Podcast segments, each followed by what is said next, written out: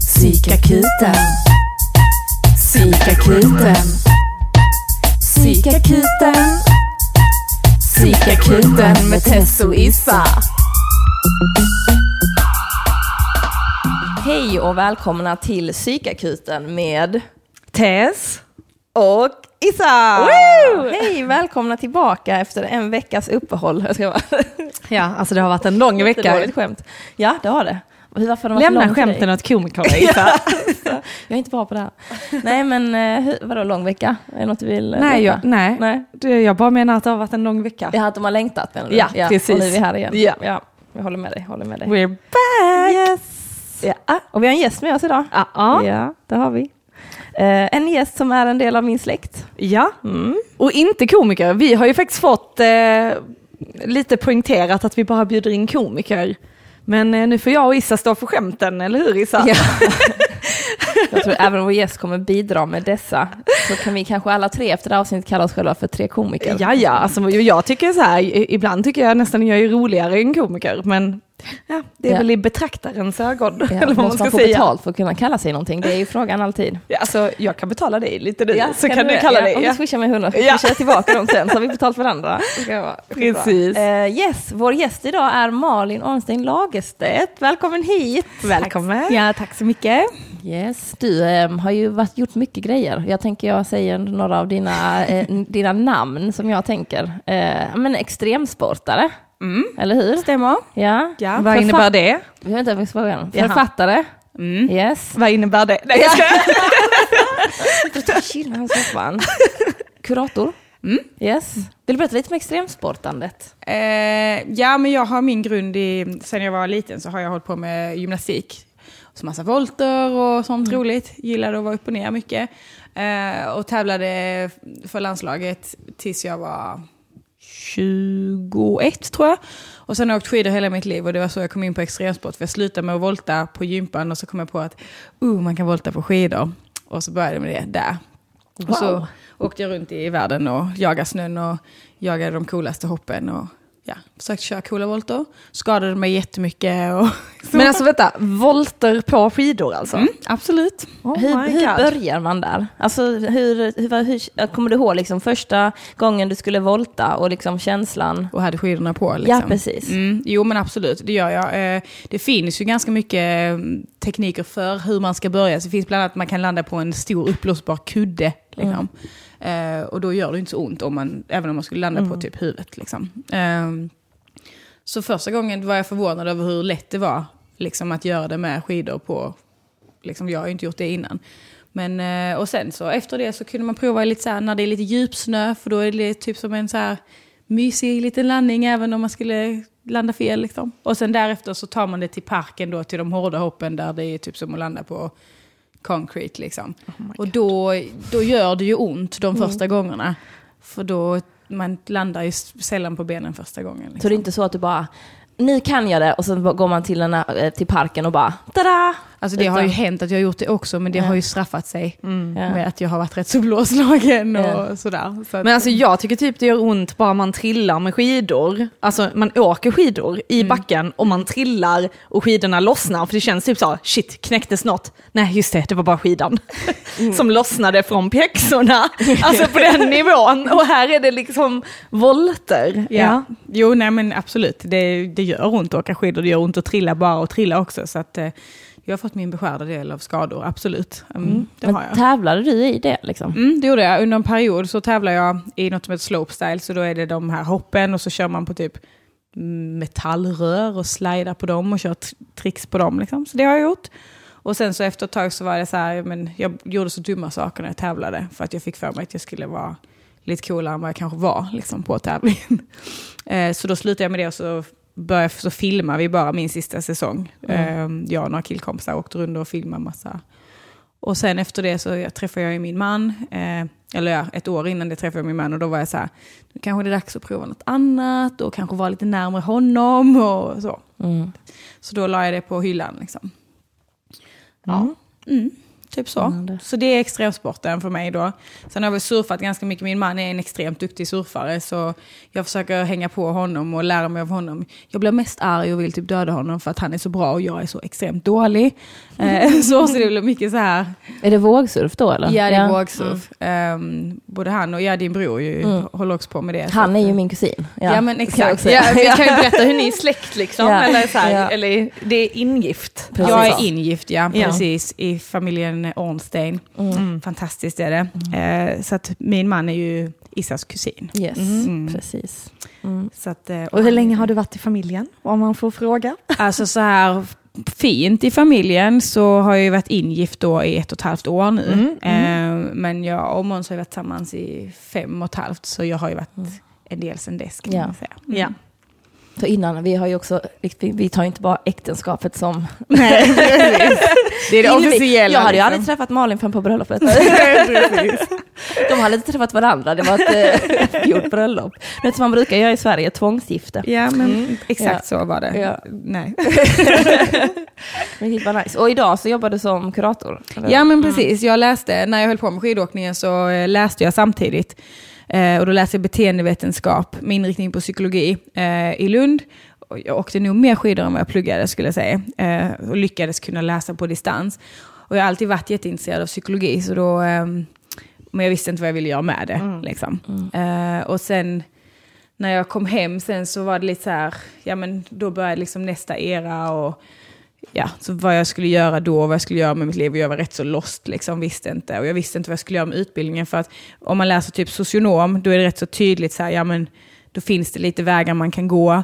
Men läser man beteendevetenskap så är det lite mer så här, fast du är ju inte socionom och du är ju inte, du har ju inte läst typ PA, alltså de som läser personal och arbets så man kan inte jobba riktigt med HR, eller man kan, men det är liksom lite frowned upon så. Jag har ju läst socialpsykiatri, så jag är exakt samma båt. Jag förstår. Egentligen är ju så här socialpsykiatri anpassat just för att jobba med psykisk ohälsa som kurator, som samtalsterapeut. Ja. Men vi är inte socionomer. Exakt. Och då är det så, fast vi är bättre. Ja, man har läst annat, och det fanns ju en anledning till att jag inte läste socionom. Precis. För att jag ville inte jobba med handläggning och myndighetsutövning. Alltså det är juridiken som ni liksom inte har. Är det det man vi kan har tänka, juridik, eller min utbildning har juridik, men inte lika mycket. Men sen läste jag mänskliga rättigheter, och där hade vi ett helt år av juridik eller så att, fast på internationell nivå. Så jag är egentligen, man kan säga att jag är socionom. Fast jag är inte det. Det är bara tråkigt att det har varit så, att det ska göras så stor skillnad. Jag fick tampas ganska mycket för att få mitt kuratorsjobb. Men nu när jag väl liksom är in, och har jag jobbat som kurator i 3,5 år liksom. Och nu så har jag ju, det går det ju väldigt bra, och det är ingen som skulle ifrågasätta, utan tvärtom så är det ju mer så här, jag får ju de jobben jag vill nu liksom. Så det är bara, man ska ha den där foten in. Ja. Men det är ju väldigt intressant, det var ju samma sak som du berättade, Issa, nu när du har sökt jobb.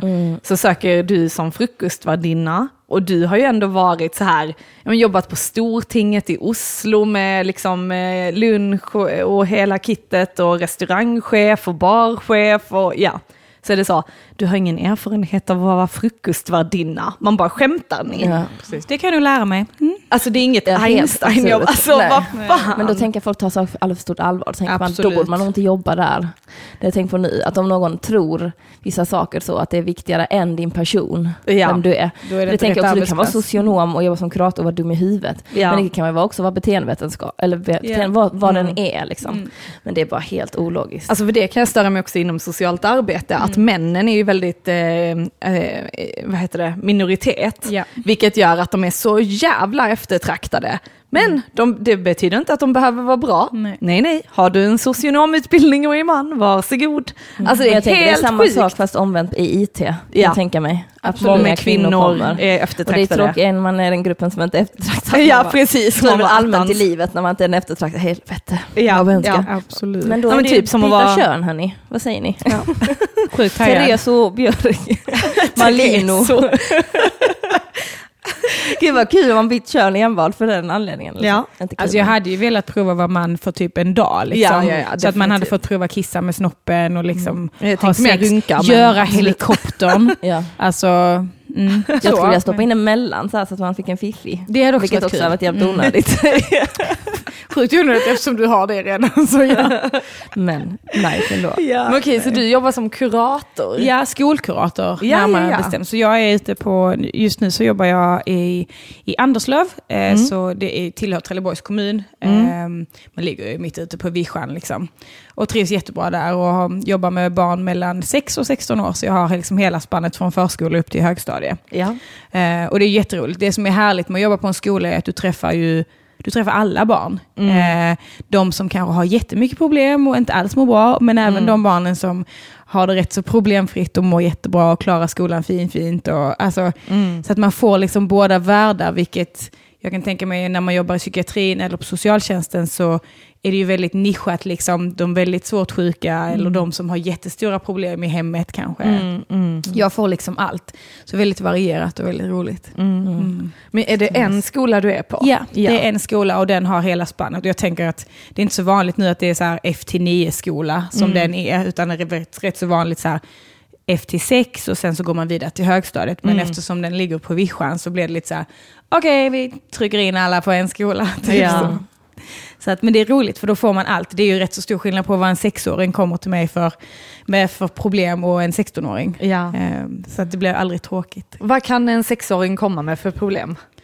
Nej, men det kan vara hon slog mig och jag vill inte leka med henne. Eller så kan det vara att mamma och pappa ska separera och det är jättejobbigt. Eller man har svårt att sova på natten för att man är rädd för någonting. Det kan kännas som det kommer monster. Eller så är det jätteobehagligt att lämna mamma på morgonen.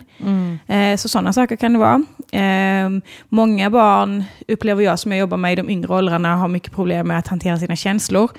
Så väldigt mycket utåtagerande barn som slåss väldigt mycket och har svårt med sociala koder och så. Så det jobbar jag väldigt mycket med. Att försöka lära dem liksom förstå sina känslor, hantera dem när de blir arga och kanske göra något annat än att slåss. Men också hur leker man med varandra? Hur är jag en bra kompis? För det är mycket svårare än vad man kan tro. Ja. Men just att vi har ju pratat om det lite också när vi gick i skola. Det här att inkludera alla och att det är sjukt svårt just när någon är utanför. Absolut. Men hur är det ofta så att de söker sig till dig? Eller bägge delar? Att någon säger att du ska gå till kuratorn? Alltså, det är ju alltid, jag jobbar ju väldigt nära pedagogerna. Och jag är ute i verksamheten, alltså i klasserna, väldigt mycket, ser väldigt mycket, observerar mycket. Och föräldrar, så det kan vara att det kan vara att föräldrarna kontaktar mig och att de känner att nej, men nu behöver vår dotter och son hjälp. Eller så kan jag märka att barnet kommer till mig och vill berätta något. Eller så kan jag och pedagogen tillsammans se att här skulle vi behöva göra någonting för att hjälpa det här barnet på bästa sätt. Liksom. Så det är lite olika. Är det. Så det är ju typ en 6-åring, det är det de kommer med. Sen har vi 16-åringarna, där är det alltifrån liksom kränkningar på sociala medier. Att man kanske har blivit uthängd eller att man råkade skicka den där nakenbilden till den killen man var väldigt kär i och sen så helt plötsligt så var inte den killens schysst längre och så har hela skolan den bilden. Eller att man har prestationsångest. Jag tänker vår nya läroplan som vi har nu och som vi fick för några år sedan. Det här med liksom A till F eller F till A. Liksom, den är väldigt, väldigt tuff och sätter höga krav på våra ungdomar och barn och ungdomar. Så de mår ju inte så bra och har mycket prestationsångest, jättemycket stress. Och mycket av det ser man ju debutera redan i årskurs 6 och sen så blir det bara värre och värre. Så det jobbar jag ju mycket med, hjälpa dem med ångest och stresshantering och man börjar få betyg i 6 nu. Ja. Ja. Jag kommer ihåg vi hade 8. Ja. Vi hade 7 väl? Nej, 8. 7 var fortfarande så här. Nej, för det var ju 7. Jag fick IG på ett prov. Jag tror fortfarande man kunde få betyg, men du fick inte betyg. Du får inte slutbetyg, eller så här, terminsbetyg. Ja. Slutbetyg får du ju i 9, men ja, det fann mig att det var 7. Jag minns väl sagt att det var 8. Men du kanske hade special. Vi gick på samma skola. Jag har sparat mina betyg, så jag vet att det är från årskurs 8. Jag kommer bara ihåg att jag fick IG på ett prov om optik, om ögat. Så jag frågade inte så that's it, liksom. Sen har jag inte fått ett IG till det, så ja. Eller jag har fått i på universitetet, men ja, det har ju hänt. Ja, det betyder en andra chans om någon fått mig. Det var första chansen. Ja, men jag blev lite så här, när man kunde få ett Y, då får man ju göra om och ha chans på ett VG. Mm. Det är ju helt galet. Och det fick aldrig vi. Man fick aldrig chans på VG då kunde man bara få G. Precis. Men det är helt sjukt. Ja. Men det är väl också så här anpassat. Vi säger att folk pluggar eller jobbar vid sidan av eller har kids. Att det kan vara rätt skönt så här att okej, jag kommer inte kunna klara den här gången med nästa. Så det är ju, jag fattar inte varför man ska vara snäll. Mm. Det är ju rätt konstigt inbyggt systemet att du ska hela tiden bestraffas. Mm. Liksom. Absolut. Det är ju jättefel. Men jag tänkte på det här nu, alltså i och med att du jobbar med barn, att det är väldigt intressant. Jag jobbar med ungdomar och där på HVB-hem och då är det psykisk ohälsa, kriminalitet och missbruk som våra ungdomar har problematik i. Men där är det så här liksom BUP, alltså är ju överfullt. Alltså de behöver ju typ bygga ut och bygga fler platser och hit och dit. För vi har kommit med ungdomar till BUP och fått sitta och vänta liksom i så här, ja men 7 timmar. Utan att få hjälp. Alltså, det är helt galet. Det är och just alltså, hur många barn som mår dåligt. Och att de skrivs ut för att de inte har... Alltså, att det inte är akut läge anser man. Medan vi ser att det är akut. Precis. Jag upplever att BUP inte jobbar så mycket behandlande som de skulle behöva. Utan att de jobbar väldigt mycket utredande. Och att det är ett väldigt högt tryck på just utredningar. Det har blivit ett jättefokus i Sverige på att, och det tror jag kommer från USA, för där utreder de ju väldigt mycket och medicinerar för ADHD till exempel. Och så. Men att NPF-diagnos har blivit så här, det är ett sånt fokus. Att det är det minsta lilla problem med barnet så tror man att... det måste vara en ADHD, eller kanske har den autism eller liksom. Ja. Och så ska alla utreda sina barn, så att utredningstrycket är så hårt på BUP så att det där med att behandla det är bara att trilla liksom. Och så har de liksom att så köerna är jättelånga. Vi har ju väldigt många barn som typ inte kan, eller ungdomar framförallt, som inte kommer till skolan för de har så mycket ångest. Ja. Men de får ingen hjälp för att köerna är så långa. Ja. Och det är ju ett skitstort problem också, de som är hemmasittare bland ungdomar. Att man sitter hemma, spelar dator, man kanske känner att man har för mycket ångest för att gå till skolan. Ja. Alltså att det har blivit ett växande problem. Att man är liksom, hemmasittare liksom. Ja. Jag började ta sån här mentor Malmö, så jag är en ungdom nu. Och jag frågade henne varför hon ville ha en mentor. Då sa hon, för att jag går aldrig ut. Jag kommer liksom inte ut. Om jag är ledig och alla mina kompisar, alla är hemma och vi bara pratar över telefonerna. Vi går aldrig ut och gör någonting. Jag bara, men varför föreslår du inte? Hon bara, ingen vill. Alltså ingen går ut. Och jag tänker bara, shit, jag har redan börjat det här med att folk bara håller på med sina skärmar och glömmer interaktion. Och jag tycker det är en himla fin grej att hon bara, nej men jag vill ha någon att hitta på något med. Jag vill gå på museum med någon. Jag vill liksom, jag bara, fan vad kul, jag gör gärna den personen som gör de grejerna. För jag tycker det är kul att göra det också. Men det har ju varit något naturligt för mig. Alltså när vi växte upp, om man skulle vara med sina vänner, då var man ju med dem. Då fanns ju inte heller smarttelefoner, så alla satt ju var närvarande hela tiden. Ja, för nu är det också när de umgås med varandra, då sitter de också med sina skärmar. Yeah. Så då är det också att det blir inte så roligt att sitta. Alltså hur kul är det om vi, nu sitter vi ju poddar i och för sig, men hur kul hade det varit om alla vi ses och vi alla sitter bara med våra telefoner? Nej, och det är ju ett samhällsproblem tänker jag, det ser man ju jättemycket. Jag tycker man ser det på vuxna. Jag tänker nu, jag är ju liksom gravid, så jag är ju väldigt observant på när jag ser föräldrar på stan just nu liksom. Och där jag ser, liksom nu ska inte falla någon skugga på någon, men att det är många föräldrar som antingen själva går helt uppslukade i sina telefoner när de har ett litet barn framför sig som pockar på deras uppmärksamhet. Och ändå så går de i telefonen där jag tänker så här, okej, men anknytning. Ja, hallå. Ja, ja. Eller så har man gett typ sin så här, 6 månaders bebis telefonen och så ska de sitta med skärmen och jag bara så här, you're creating a monster liksom. Det är helt livsfarligt tycker jag. Sen är man ju väldigt olika där. Men det vi ser i skolan framförallt är ju att barnen, de leker inte längre med varandra på det sätt som vi gjorde när vi var små. Du vet, man ringde och bara, kan jag komma hem till dig så kan vi leka? Det gör inte de, utan nu så leker de genom att så här, snapchatta varandra, skicka TikTok-videos eller gamea, alltså så här, spela online. Väldigt mycket Fortnite som grabbarna spelar. Så att, och jag har många föräldrar som ringer mig och bara, alltså han har inte träffat en kompis på hela sommaren. Så jag bara, okej, vad har han gjort? Han har spelat. Så att, och det tänker jag så här, det föder ju mycket problem för att barnen lär ju inte sig att socialt interagera med varandra. Och sociala färdigheter försvinner liksom. Så att vi har, alltså där är ju ett problem som vi har framför oss som vi kommer behöva bita i. Mm. Eller en vinst då för oss som inte kommer låta våra barn hålla på och smick med skärmar. Så våra barn kommer vara de smartaste sociala. Så små genier. Så fortsätt där ute, ge era barn skärmar. För våra barn kommer att kicka era barns asses. Men jag måste berätta, jag var i parken ute med hundarna och då såg jag en pappa som gick med barnvagn. Barnet var kanske då, jag menar, så här 1 år liksom. Mm. Och så satt barnet upp i vagnen och sen så hade han sån här bergsprängare, ni vet en sån liten liksom. Mm. Och sen så var det reggae-musik på och så gick han och käkade en banan och han såg så jävla chill ut. Jag bara tänkte, fan vilken pappa alltså, fan vad gött det ser ut att leva för honom. Alltså det var så himla härligt att se. Jag blev helt så glad. Också att barnet då fick ju, tänker jag, vara med i hans så här YOLO-style liksom, att han fick också lyssna på reggae och vara med liksom. Då tänker jag så här, bara, men nice, bara kör liksom. Men man måste i alla fall ha med och det roliga var att han såg inte ut som en reggae-snubbe utan var så här vit svensk man som var lite halvchubby liksom. Det var skitkul att se. Jag blev helt så lycklig när han gick förbi. Härligt. Skitgött. Men Malin, du har ju skrivit en liten bok, va? Ja, just det. Det har jag ju. Ja. Det är det vi skulle prata om idag. Ja. Bland annat. Nej, men jo, det gjorde jag. Och det är väl också en av anledningarna till att jag kom in, att vilja jobba med barn och ungdomar och vilja jobba med, vilja läsa psykologi och så, för att förstå mer, för att kunna hjälpa fler och så. När jag var 16, så när jag började gymnasiet, så drabbades jag av ätstörningar. Och hade en väldigt tuff tid 3 år efter liksom hela min gymnasietid, kan man säga, var jag sjuk.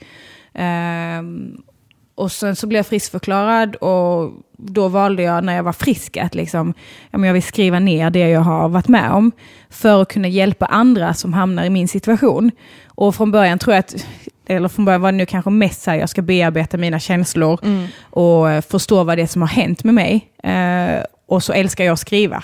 Det har varit mitt liksom så här outlet, eller vad man ska säga. Men sen, och sen blev det bara att så skrev jag liksom 500 sidor och sen så någon gång där på vägen så blev det så här, kanske ska jag göra något med de här 500 sidorna. Och så blev det så. Liksom. Vad heter boken? Den heter Kenneths Marionett. Jättekonstigt namn. Vem är Kenneth? Ja, men det är en sån cliffhanger, du vet. Okay. Läs boken för nu vill jag höra vem Kenneth är. Nej, men det är faktiskt, jag visste inte själv att det var en cliffhanger, för det sa de till mig när jag började jobba med förlaget och de bara så här, ja men det är en jättebra titel, det är en bra cliffhanger, och jag bara ja men vad kul. Så, men det är du som kom på liksom namnet på den. Ja. Absolut. Men vad visste du liksom vad du syftade till? Eller så? Ja, absolut. Det blev ju väldigt tydligt. Alltså man kan säga om man jag tänker det är roligt att veta här nu när vi ändå pratar om det, men en marionettdocka vet ju alla vad det är liksom, någon som styrs med en hand ovanifrån liksom, med trådar. Och jag kände ju att jag var väldigt styrd av min sjukdom under flera år. Att jag var liksom en fånge i min egen sjukdom.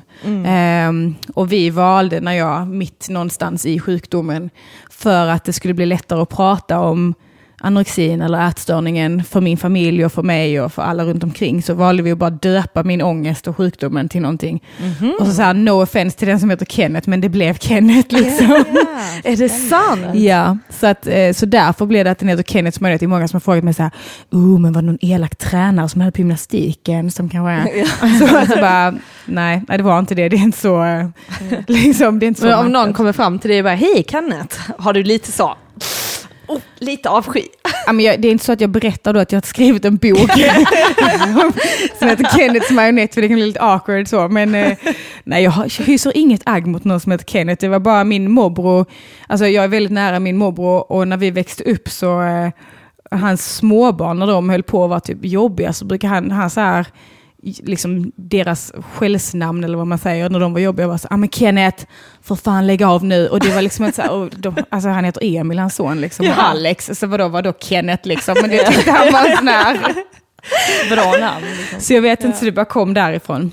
Och det var min morbror som tyckte att vi skulle sätta namn på ångesten och sjukdomen, för min morbror har själv haft problem med prestationsrelaterad ångest och gå in i väggen ångest liksom, i samband med hans jobb. Och han döpte sin ångest till Arne. Så blev det så här, ja men Arne, och sen så blev det jag, ja men Kenneth, och så blev det Kenneth och Arne, och så Därav Kenneth då. Ja. Det är jätteintressant faktiskt. Skitkul idé. Jag tänker mig att det är ett väldigt bra sätt att alltså, och kalla sin egen. För att jag tänker att den kan vara så himla olika. Mm. Men då när du liksom insjuknade. Ja, vad var det som hände? Om det? Är det någonting speciellt liksom? Ja, men jag tror, man blir ju inte, det finns inte en anledning till att man insjuknar i ätstörningar, utan det är så himla många olika faktorer som spelar in. Men först och främst så har jag ju varit en sån här tjej som ska, jag är först och främst stora syster, så alltid skulle jag ta hand om allt och alla och varit väldigt så här mån om alla så. Och det liksom skulle vara duktig med att hjälpa mamma alltid att ta hand om mina syskon och så. Och sen så var jag lite så här duktig flicka och väldigt högpresterande. Så jag gick ju på liksom gymnastik och tränade 4 dagar i veckan. Jag hade egen häst och skulle ta hand om honom. Och sen skulle jag ju ha högsta betyg i allt. Jag skulle ha MVG i alla ämnen liksom. Så jag pressade mig själv rätt så hårt. Och sen när jag gick ut högstadiet så gick jag ut med 320 liksom full på ett MVG i alla ämnen och bara så här, ja, nu är jag nöjd. Och kom in på ett gymnasium där det var en privatskola där alla var sjukt duktiga. Så jag blev liksom helt plötsligt från att vara bäst i klassen, den som satt längst fram och bara jag kan, till att vara typ den som kanske ibland, jag kan inte. Alltså jag kan inte svara på det här. Och att alla andra var sjukt duktiga och jag var bara så här rätt mainstream eller low level jämfört med de andra liksom. Och sen så började, ja men när vi drog igång terminen så var det så här, skolan hade ett speciellt upplägg då, att skolan var öppen från 8 till 8 varje dag. Så man kunde liksom disponera sin tid själv. Man hade vissa typ föreläsningar som på universitetet, så gick man på dem. Resten var så här, gör vad du vill. Plus att det var öppet på alla lov. Så att då pressade jag mig själv rätt hårt liksom, att vara längre i skolan, aldrig sluta plugga, gå dit på loven liksom. Men festar du inte och sånt? Eller? Jo, det med, för att jag var ju så här, jag skulle ju vara poppis, skulle ha pojkvän, jag skulle träna med gympa liksom, och så att jag blev liksom, det var någon slags tidig utbrändhet där tror jag. Ja. Och sen skulle vi åka iväg med familjen på jullovet. Och då vi skulle till Thailand, och vi har aldrig varit till Thailand, så vi är inte en sån standardfilm som brukar åka till Thailand, utan, men det skulle vi göra. Och vi hade renoverat huset under hösten, och mina föräldrar det hade varit rätt tufft, för det skulle vara så här, vi skulle bygga om taket och det skulle ta 3 veckor, och vi skulle bara lägga om det yttre. Och sen när de öppnar så bara är takbjälkarna ruttna. Så att det som så här skulle kosta kanske några 100 000 och ta 3 veckor, tog 3 månader. Och kostade rätt mycket mer. Så ångesten i mina föräldrars ögon där i 3 månader, när de kutar upp med hinkar på vinden för att det regnar in liksom. Och så det var rätt så tufft liksom den hösten. Så alla var så här, vi ska åka iväg och bara pausa från allt. Och för mig var det, jag skulle pausa från skolan för att den hade typ ätit upp mig liksom. Men då kom tsunamin. Och vi stoppades ju tack och lov på flygplatsen. Vi kom inte iväg. Vilket ju var så här, ja men vad bra, vilken tur vi hade, vi var jättelyckligt lottade. Samtidigt så var ju besvikelsen helt enorm för någonting som vi hade sett fram emot att få ett break. Men man fick inte vara besviken, för att man skulle bara vara så sjukt tacksam att man inte var död, vilket självklart så här, jag är jättetacksam att jag inte dog. Men jag hade behövt lov. Men precis, men jag vill åka på semester. Fan, och det är sånt så här, typiskt ilandsproblem, men som ändå gör någonting med en. Och som gjorde någonting med min mamma då. Hon blev liksom under, jag tror det var 3 dagar, eller om det var 2 bara, som hon inte riktigt pallade. Och typ låg kvar i sängen och bara, men jag vill inte idag, jag pallar inte idag. Och min mamma är den starkaste människan jag känner. Hon har aldrig bara så här, jag pallar inte idag. Så jag tog det ganska personligt och bara så här, nu måste jag ta större ansvar hemma och måste hjälpa mamma. Och, ja. Så då vilade jag inte så mycket på jullovet, så kom tillbaka och skulle komplettera någon matteuppgift, för jag hade bara fått VG på nationella i matte A. Skulle komplettera det. Fy skam. Och så gjorde jag en kompletteringsuppgift som jag hade kämpat med hela jullovet. Och så säger min lärare så här, när jag har gjort den, och bara, ja, nej Malin, jag tyckte inte, du håller inte riktigt måttet här, du räcker inte till. Nej, du är ett VG i matte. Oh my God. Och då var det precis som att jag bara kände så här, att jag inte hade koll. Oj. Ja, det är Almas telefon som ringer. På vår dator. Ja. Nej, men då tror jag att jag kände att jag var så här, att jag inte hade kontroll på mitt liv och på min situation och på det jag ville, framförallt skolan då. Så att jag, och då blev det som att jag straffade mig själv då, att jag skulle ta kontroll över någonting annat. Och då blev det att jag åt mindre, och sen så blev jag väldigt bra på att äta mindre och gå ner i vikt. Och människor runt omkring mig kommenterade det då liksom, att men oj. Och jag har alltid varit liten och nätt liksom, smal och vältränad. Och jag har kunnat äta liksom som en tonårskille, alltid vet så här, 8 mackor när jag kommer från skolan, bara nice. Aldrig brytt mig om utseende, knappt sminkat mig. Alltså, så det var liksom så långt ifrån min värld man kunde komma. Men då blev det som att det blev min grej för att känna mig i kontroll och känna att jag var bra på någonting. Och jag blev ju sjukt bra på att inte äta, sjukt bra på att gå ner i vikt liksom. Vad hände med dig? Alltså, kände du att du fick belöning liksom? Eller jag tänker så här, vad var det för känslor som skedde när du var bra på att inte äta? Jo, men jag kände ju att jag var väldigt duktig. Att liksom, shit, nu har jag klarat en hel dag utan att äta någonting. Eller jag gick och la mig hungrig. Bra jobbat liksom. Sen får man ju, med bantning får man ju en kick. Det är ju så fysiskt liksom, att man får en kick rent fysiskt liksom, som kickar upp till hjärnan, och att det i början av bantning kan kännas jävligt nice.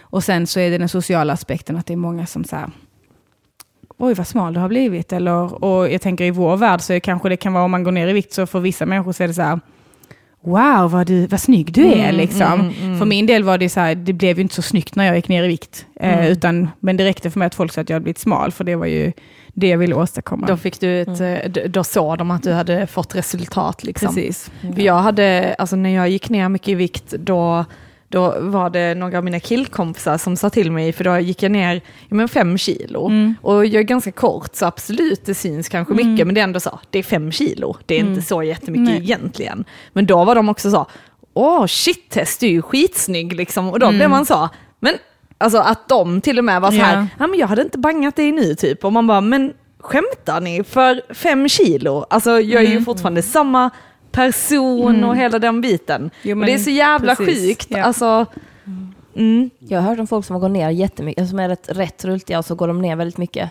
Och sen gillar de inte den uppmärksamheten de får. Går man upp i vikt igen. Och att det också är samma, man tänker inte på hur mycket det kommer, eller hur omgivningen påverkar, som du beskrev man, liksom, att det kanske är att jag bara vill höra det ordet. Det är inte att någon behöver säga du är fin eller vad vacker du är, utan så här, mitt mål är att vara smal. Så om någon säger det så är jag nöjd eller så. Men att det är jätteintressant hur man helt plötsligt skulle vara attraktiv för att man förlorade 5 kilo. Ja, och jag tror inte egentligen att mitt så här huvudfokus var alltså smal. Det var ju bara det man blev när man inte åt. Jag tänker inte att jag från början, var det inte så att jag ville bli smal. Det var liksom inte mitt, utan jag skulle vara duktig och inte äta, och vara destruktiv mot mig själv och vara i kontroll liksom. Sen efterhand så blev det såklart, för att hjärnan blev helt fuckad av att hålla på så. Så sen blev det ju en mani av att vara smal och att inte se vad min kropp var, hur smal jag var och hur dåligt jag mådde liksom. Hur smal blev du? Alltså hur lite vägde du i slutändan? Alltså jag tror inte, om man så här, eller vägde du det varje dag? Hade du fokus på det? Jag hade så jättemani att jag skulle väga mig. Och jag räknade ju kalorier hela tiden. Och vad var det? Hur många kalorier var liksom standard? Alltså som du tyckte? Jag kommer inte riktigt ihåg. Jag vet bara att jag räknade. Jag visste liksom exakt hur mycket det var i mjölk. Jag visste exakt hur mycket det var, hur ett äpple liksom, och en banan. Och så tog jag liksom bort saker där jag såg att men här är mer kalorier. Och så började jag så här undvika jättemycket olika. Tog bort smöret från mackan. Sen skulle jag helt plötsligt inte äta mackor. Och så, alltså, så jag bara tog bort hela tiden. Jag kommer inte ihåg så här att jag hade du får bara äta så här många kalorier om dagen. Men mer att du ska typ inte äta. Ja. Alltså var grejen liksom, att jag räknade exakt hur många. Jag hade ätit ett äpple, så var det liksom som att nu har du ätit ett äpple. Nu räcker ju det liksom. Och i vanliga fall, alltså nu, det rör inte mig i ryggen om jag har ätit ett äpple. Det gör ju bara för det är nice liksom. Men då var det så här, jag var väldigt manisk. Och jag var väldigt manisk kring att väga mig, för det var ju så jag såg resultat. Men, och jag brukar inte prata så mycket om kilo och så, för att jag tycker egentligen i sjukdomen så är det så irrelevant. För det är det som pågår i hjärnan som är det relevanta. Men jag låg ju under, jag tror jag kanske vägde 47 kilo, någonting sånt. Och jag är ju 1,62. Och det är ju väldigt många som är sjuka som blir jättemycket smalare. Och det är många som är lika sjuka som jag var, som inte väger så lite eller som väger mer. Så att vikten egentligen är rätt så irrelevant. Liksom, för det är processerna som pågår i hjärnan och hur man mår som är det viktiga. Men bara för att ha någon slags hum. Liksom. Och för mig som var så liten så syntes det ju liksom, så fort jag tappade 5 kilo så bara wow, blev det ju mycket. Såklart liksom. Men hur, vad sa dina föräldrar och alltså vad... Så mina föräldrar är båda två inom sjukvården, mamma är sjuksköterska, pappa är läkare. Ja. Och de märkte väl framför allt, tror jag till en början, att jag var låg. Liksom nere och inte så pratig och glad som jag brukar vara. Och jag berättade rätt så tidigt, för jag hade en pojkvän då som liksom, jag tror han kom på mig någon gång när jag kräkte och så här. Så då tyckte han att vi skulle berätta för mina föräldrar. Och så då hjälpte han mig att göra det. Så då berättade vi att jag tyckte det var lite jobbigt med maten. Men de märkte väl mest från början att jag var nedstämd liksom. Och inte mitt vanliga jag. Sen så i takt med liksom, sen bara eskalerade. Det tog väl 4 månader sen helt plötsligt så var jag ju jättesjuk. Och hade gått ner jättemycket i vikt och så. Så att... Så jag tror det första de såg var att jag inte var mig själv. Och sen kom ju successivt liksom de fysiska tecknena. Tror jag. Så var det nog. Och hur började din återhämtningsresa? Ja, den är ju rätt lång. Liksom. När jag gick ner så mycket så... Först, eftersom jag var gymnast också och tävlade liksom på hög nivå, så blev det, först fick jag en sån sjuk kick på gympan, för att när man blir lätt så är ju volterna mycket lättare att göra liksom, och min tränare bara, shit Malin, alltså sicka volter du gör, alltså du ser så lätt ut så, och det är ju till en början, och sen så ju smalare man blir och desto svagare blir man ju bara, så att då gick det ju till att jag liksom jag skrevs in på BUP, så barn- och ungdomspsyk då, och fick träffa en sjuksköterska och en läkare, och fokus hos sjuksköterskan, jag fick inte träffa någon att prata med, för de sa typ, när jag kom till BUP så sa de att du är inte så smal typ. Alltså, herregud. Ja. De sa det inte det ordagrant, men det var liksom det var det som hände meningen. Detta är inte så allvarligt. Hon har inte gått ner så mycket i vikt och sådär. Så jag fick ingen samtalskontakt. Jag fick träffa en sjuksköterska, och hennes enda fokus var att ta puls och blodtryck, väga mig och prata mat. Så jag fick skriva matschema. Och jag bara så här, men detta... Hallå, det är detta jag gör varje dag. Jag räknar konstant vad jag äter. Jag väger mig. Alltså, så att fokuset flyttades liksom inte från det som jag behövde hjälp att flytta det från. Utan hon bara satte en spotlight på det. Liksom. Så jag blev ju bara sjukare. Och då blev det att till sist så pallade liksom inte mitt hjärta riktigt. Så då var jag ner på 30 i puls. Vilket ju är så här, det är då man sätter in en pacemaker på gamlingar. Liksom, 60. Okej. Så då reagerar ju mina föräldrar, och så tyckte de att liksom, BUP har ju inte riktigt kan inte gjort det här på rätt sätt, och jag blev jättedeprimerad och ville ta mitt liv liksom. Så då vände sig mina föräldrar till en privatklinik i Helsingborg där jag mottogs på ett helt annat sätt. Då var jag ju livrädd, jag ville för första inte leva mer, och jag ville absolut inte äta, och jag trodde att alla jag skulle träffa skulle bara så här, nej men du är för tjock för att få hjälp, så du kommer ändå inte. Men så kom vi till den här kliniken då, som heter Avenyteamet, som var i Helsingborg. Och då fick jag träffa en psykiatriker och en psykgymnast, kallade hon sig för. Hon var både fysioterapeut, alltså, eller det gamla sjukgymnast som man säger. Och så var hon psykoterapeut. Som kombinerade de två. Och i vårt första möte där så var det liksom, till skillnad från psykiatrin, så var det ju så här varma, mysiga rum som man kunde sitta i. Och sen så satt jag och min mamma där tillsammans med de här två, och så fick jag berätta min historia utan att de avbröt eller ifrågasatte någonting. Sen fick min mamma berätta hennes upplevelse, och sen därefter så sa de liksom, ja men okej, nu tänker vi göra något som vi brukar göra här, det är kanske ganska ovanligt, men istället för att vi nu går ut och konfererar över vad tror vi om detta fallet och hur skulle vi kunna hjälpa dig eller behandla dig, så pratar vi om det inför er.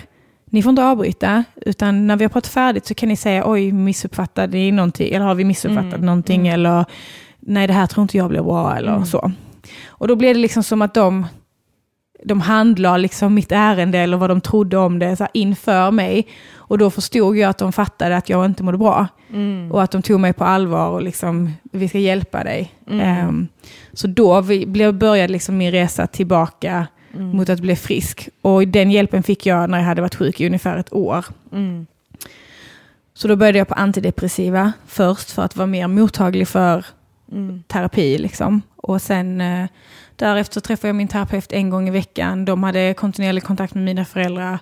Hjälpte mina föräldrar att så här, ja, men, hålla ställningarna hemma.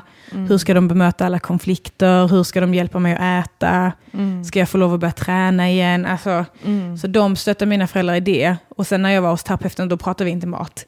Vi pratade aldrig vikt. Jag vägde mig aldrig där. Mm. Alltså, utan vi pratade om mina känslor och min ångest. Mm. För det var där det kom ifrån. Det kom ifrån min ångest och mina prestationskrav och så. Mm. Så då behandlade vi det. Mm. Samtidigt som vi liksom försiktigt behandlade mina kroppskomplex och att jag tyckte att det var stor och att jag inte ville någon skulle röra mig och så. Men det var liksom så inget fokus på mat eller vikt. Liksom. Mm. Och sen tog det 2 år där innan jag blev bra liksom. Mm. Det är jätteintressant. Vi hade någon när jag gick i skolan som kom. Hon hade ätstörningar och självskadebeteende. Mm. Och hon berättade just problematiken med att ha 2 diagnoser. Mm. För att du kan inte behandla båda samtidigt i vår vårdmodell. Mm, så då blir det att du blir inlagd för ätstörningar. Och fokus är bara på att du ska... Alltså du tvingas att äta tills du går upp och når en viss vikt. Sen skrivs du ut för då är du frisk. Precis. Men det är liksom ingen behandling. Det är ingen... Alltså det är inte att du har mått bättre. Och har du då självskadebeteende, ja då skrivs du in på ett annat ställe. Men du kan inte... Alltså så hon skiftar bara mellan sina 2 olika liksom... Och man liksom...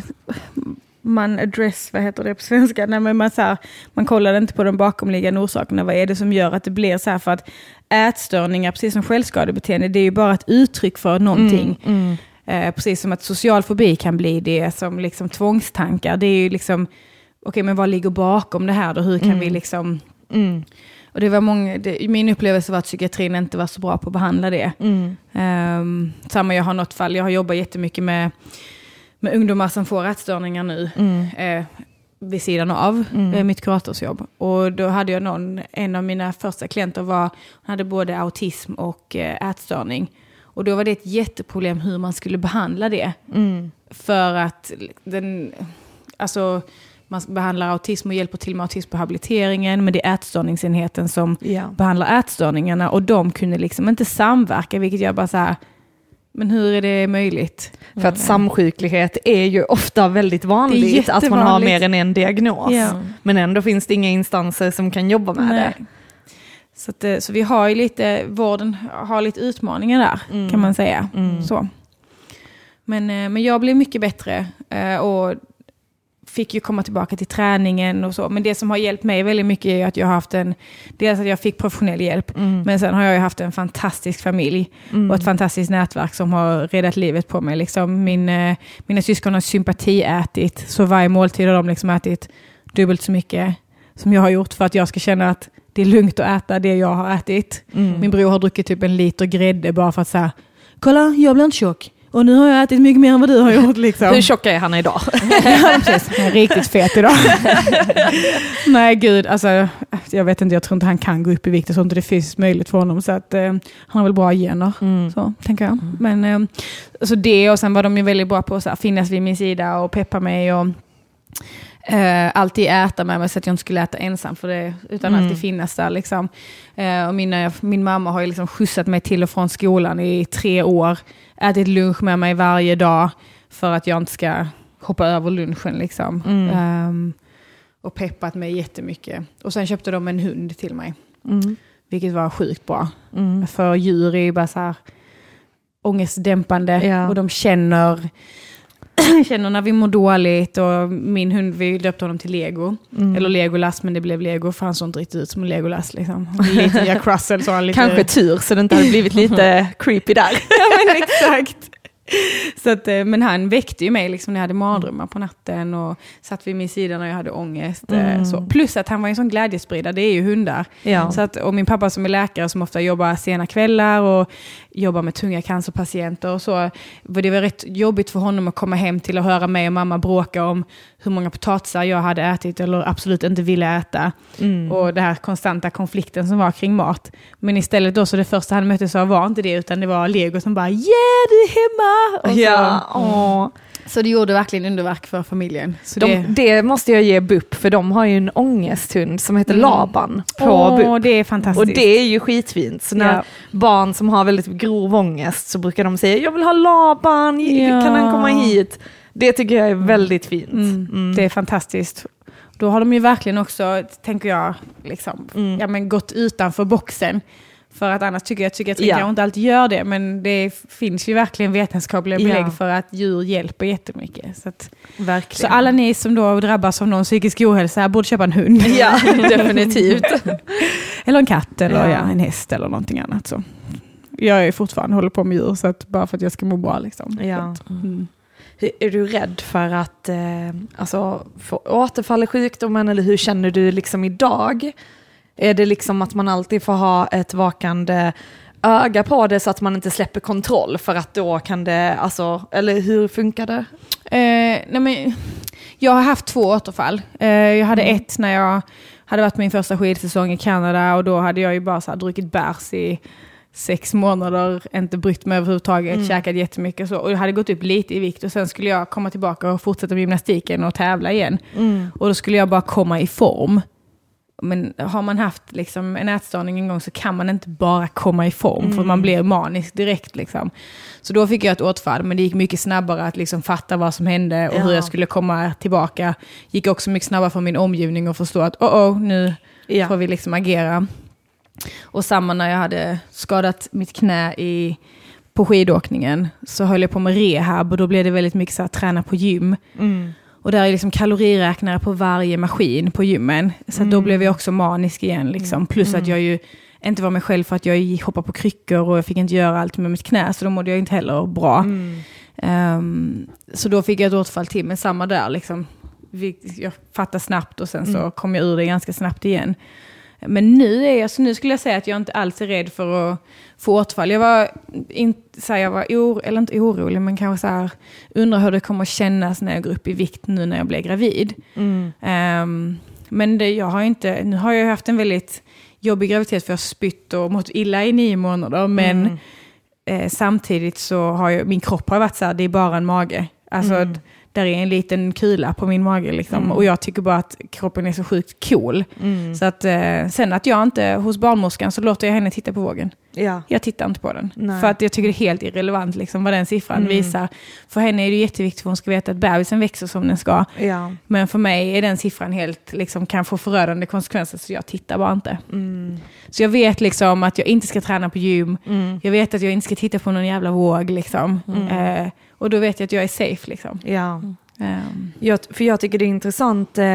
Jag har ju gjort min praktik inom 12-stegsbehandling för beroende. Där en av kvinnorna som jobbade var sockerberoendeterapeut också. Som rör då mycket kost och så. Och sen så har jag jobbat på nämndemansgraden inom 12-stegsbehandling också. Och då handlar det ju om liksom beroendesjukdomen. Och den syftar också till att ätstörningar är en del av beroendeproblematiken.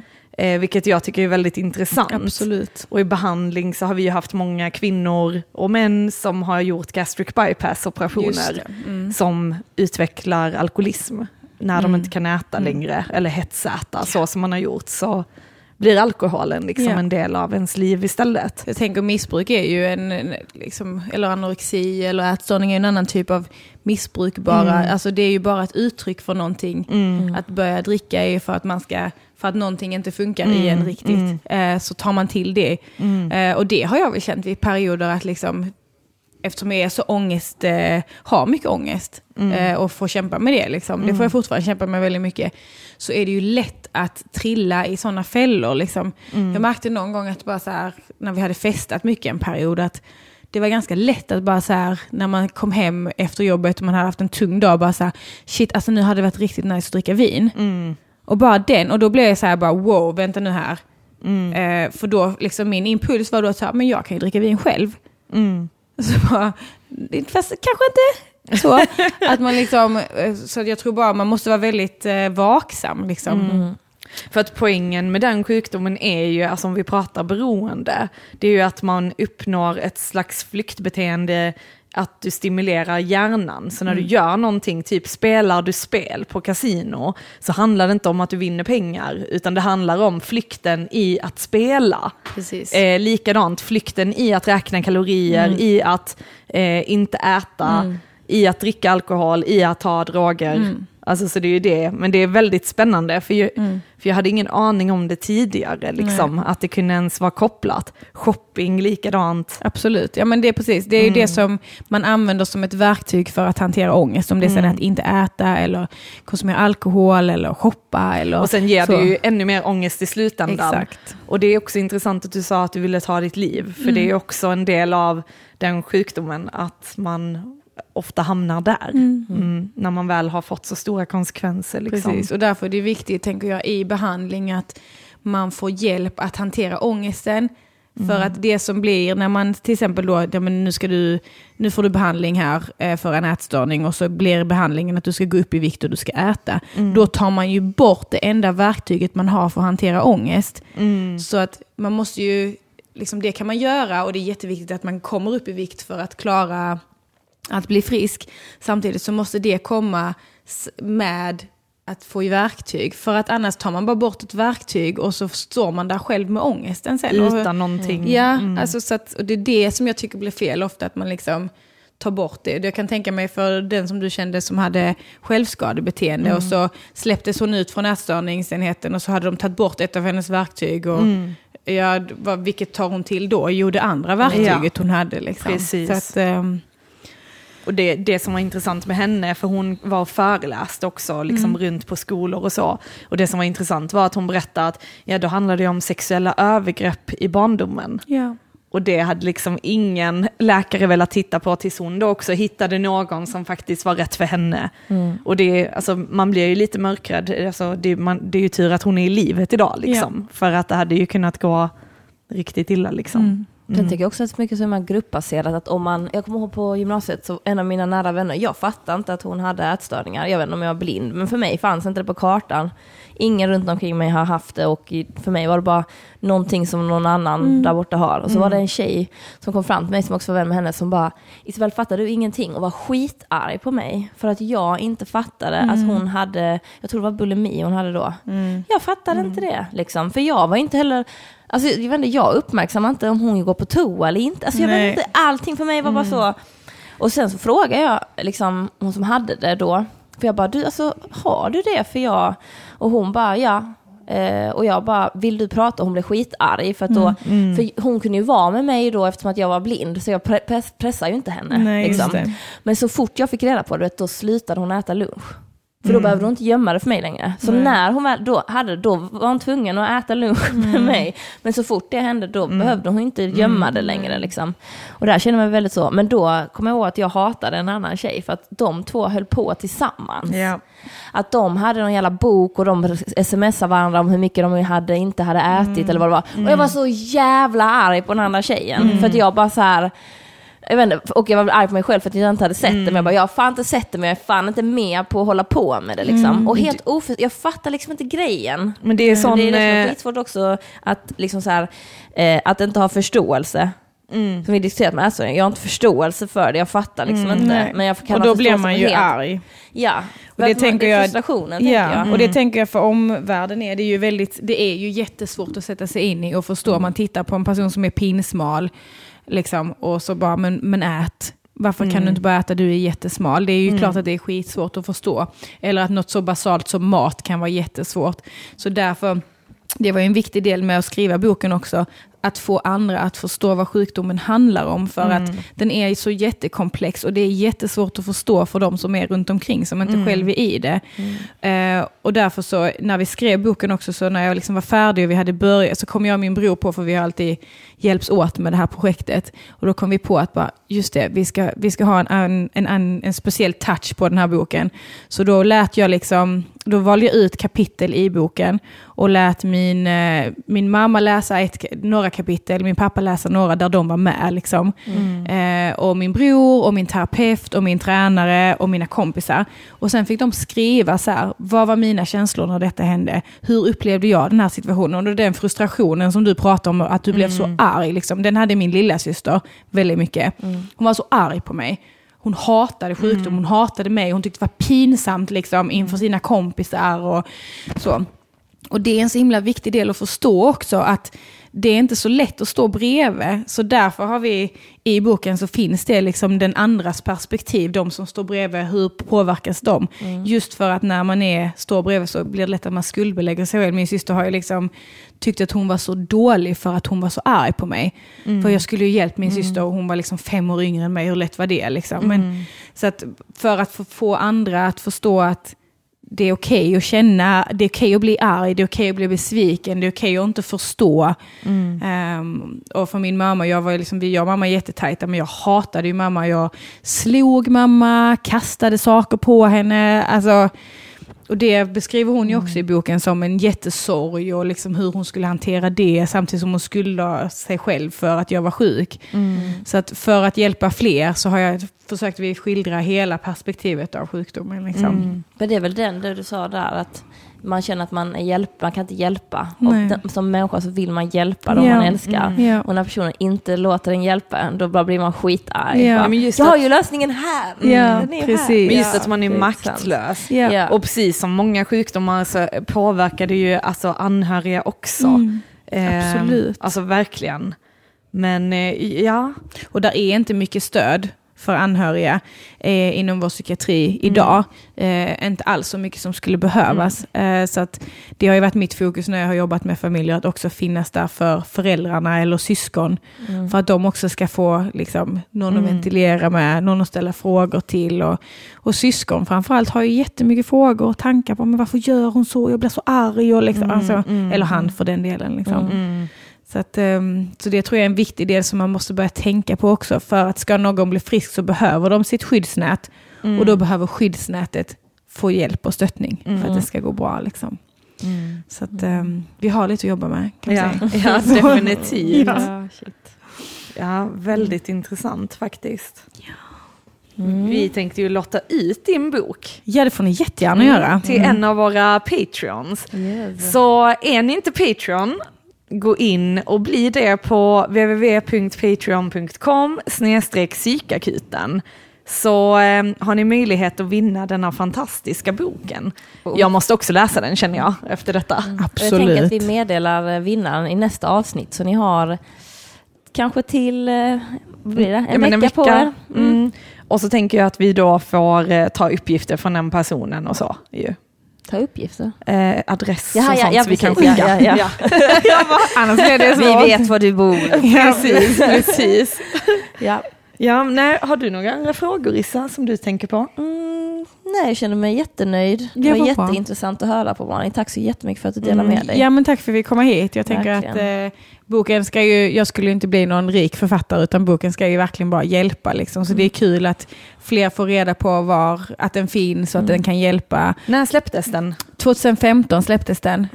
Så nu är den, jag har ju varit ute på marknaden i 4 år och nu har jag själv tagit hem alla böcker, för att jag och förlaget drog kanske inte riktigt jämnt. Så att nu har jag många böcker i mina föräldrars källare.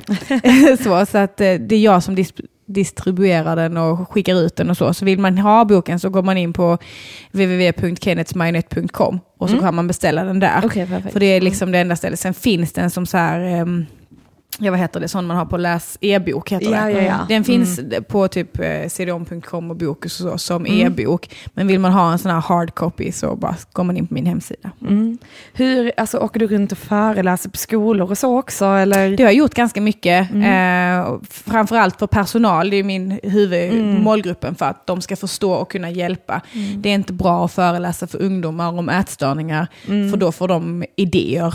Och det vill vi inte ge dem liksom. Inte sådana idéer, Utan pratar jag med ungdomar så pratar jag ofta om självkänsla och självförtroende och hur man ska ta hand om sig själv och tycka om sig själv. Men och just nu, jag jobbar ju heltid och nu är jag liksom höggravid dessutom. Så just nu så har det varit föreläsligt förra veckan för Trelleborgs kommun och för elevhälsan där. Och jag tycker det är jätteroligt, så fort jag får möjlighet så föreläser jag. Men det får ju bli i mån av tid liksom. Ja, men det tyckte jag är intressant också som du sa, Issa, att de tjejerna bildade liksom en liten pack där de hade sina ätstörningar ihop. Liksom. Blev en tävling. Ja, för det har jag också hört liksom mycket med så här, självskadebeteende, självmord, alltså sådana saker över online. Att det är så här tips på hur man gör saker och sånt. Och det är fruktansvärt. Ja. Särskilt när unga tonåringar som mår väldigt dåligt inte kanske söker hjälp utan snarare söker hjälp. Acceptans, så här, du accepterar mig som jag är. Jag tänker att det är för vi två tycker likadan eller vi har samma grej. Alltså alla tycker att jag ska ät inte. Du borde inte, eller så eller alla tycker jag borde sluta ta droger. Nej, fortsätt. Alltså då mår jag bättre. Jag tänker att man mår ju bättre om vi alla gör, men det kan man märka vilken livsförändring du än gör i livet. Om du slutar med, jag var på fest igår så drack jag inte. Shit, vilken grej det är. Alltså du har beskrivit det för mig, Tess, liksom. Men alltså det är fan helt sjukt. Alltså vilken mycket ångest man får påtryckt på sig för att man bara nej men jag är nöjd liksom bara så, men kom igen, man bara nej och sen bara och så varför bryr du dig? Jag är här och jag har kul. Varför för folk är typ så här, du måste i princip säga att du är gravid eller att du är alkoholist, annars är det inte accepterat att typ inte dricka. Kör tycker jag funkar hyfsat också. Ja, men jag kör så bara, varför gör du det? Så bara, men upp tidigt morgon eller något annat sånt. Men alltså det är också så här, ska man behöva säga det? Men det, jag tror ni pratar om det i någon annan podd också, att det är liksom så här, för att det beror på att den andra personen får så mycket skuldkänslor eller liksom, ja, det ligger mer hos dem och därför måste man på, och det kan jag känna själv någon gång om någon har sagt så här, ja men någon inte ska dricka och så bara, nej ska inte du dricka? Fan alltså jag är lite dålig som dricker idag då, kan jag själv tycka liksom. Sen får man ju lägga band på sig då tänker jag och bara kontrollera det och bara så här, good on you liksom. Men det tror jag inte gemene man kanske alltid gör, särskilt inte om man har druckit några glas innan man ser att du inte dricker då isär, liksom. Nej, och sen tänker jag om det triggar dig kanske du borde check yourself. Exakt. Alltså om du tycker att det jag gör är jobbigt för dig kanske du ska fundera på ditt, alltså för de som dricker och inte bryr, de säger bara okej. Så kan jag känna, om jag vill dricka rödvin så gör jag det, och sen om någon annan gör det är fine, jag kan sitta ute på restaurang med Tess och du dricker inte och jag dricker rödvin. Jag bryr mig inte för att jag vill dricka och då har jag ju bestämt mig, jag är nöjd med det här beslutet. Men så är det med allting. Så fort någon triggar så är det så, okej, du är inte nöjd med någonting, det är ditt problem liksom. Jag kan känna så att jag har kompisar som man har börjat, alltså särskilt när man har jobbat med missbruk så börjar man också inse kanske lite, ja men jag har ju lärt mig mycket om mig själv och mitt medberoende och hela den biten, men också hur jag har varit väldigt så, ja men jag dricker inte, så då är jag väldigt mån om att jo men tar du ett glas vin och alltså lite så här möjliggörare och vill att andra ska inte vara obekväma med att jag inte gör något, men när man tittar på det nu så är det så här, den kanske har problem och där sitter jag och bara häller upp vin liksom och man bara vilken bra vän jag är. Du frågar alltid mig om jag vill ha vin. Ja. Jag sitter på det nu, tack. Ja. Hallå, när ska du fråga om jag vill ha vin? Kör du, eller? Nej, jag är gravid, jag är alltid gravid. Fast jag får aldrig barn, men jag är alltid gravid. Så roligt. Yes. Har ditt öppna hus varit? Nej, på tisdag. Ja, nu på tisdag. Nu nej. Podden släpps på onsdag. Vad kul att ni alla kom på öppet hus. Ni kan anmäla er till den 3 februari på Studieförmånens hemsida. Till alla kan dansa, nybörjare och fortsättningskurser. Fantastiskt. Så kom och shake your booty. Det blir jättekul. Ja. Och nu har jag fått mail från Art Nordic och de kommer att lägga upp alldeles strax nu på deras program. Så här vem som ställer ut och så. Och då kommer jag vara med där. Så ja, jag kommer dela länk på min Facebook-sida Art by Björk. Så ni får jättegärna gå in där och gilla min sida. Har du något du vill göra reklam för, Malin? Nej, men jag ska snart föda liksom. Så, jag vet så inte. BB, vi kommer höra av när och vilket rum det är. Live födsel. Everyone's welcome. Så nej, det är bara så här, vill de ha boken så ska de veta var den är liksom. Så bara gå in på min hemsida och beställ den. Det är väl mest det. Vi kommer också skriva det här under så ni kan kolla var det är någonstans. Superbra. Tack så jättemycket för att du kom, Malin. Ja, men tack för att jag fick komma. Tack så mycket, då ses vi nästa vecka. Det gör vi. Ciao, ciao. Ciao. Ciao.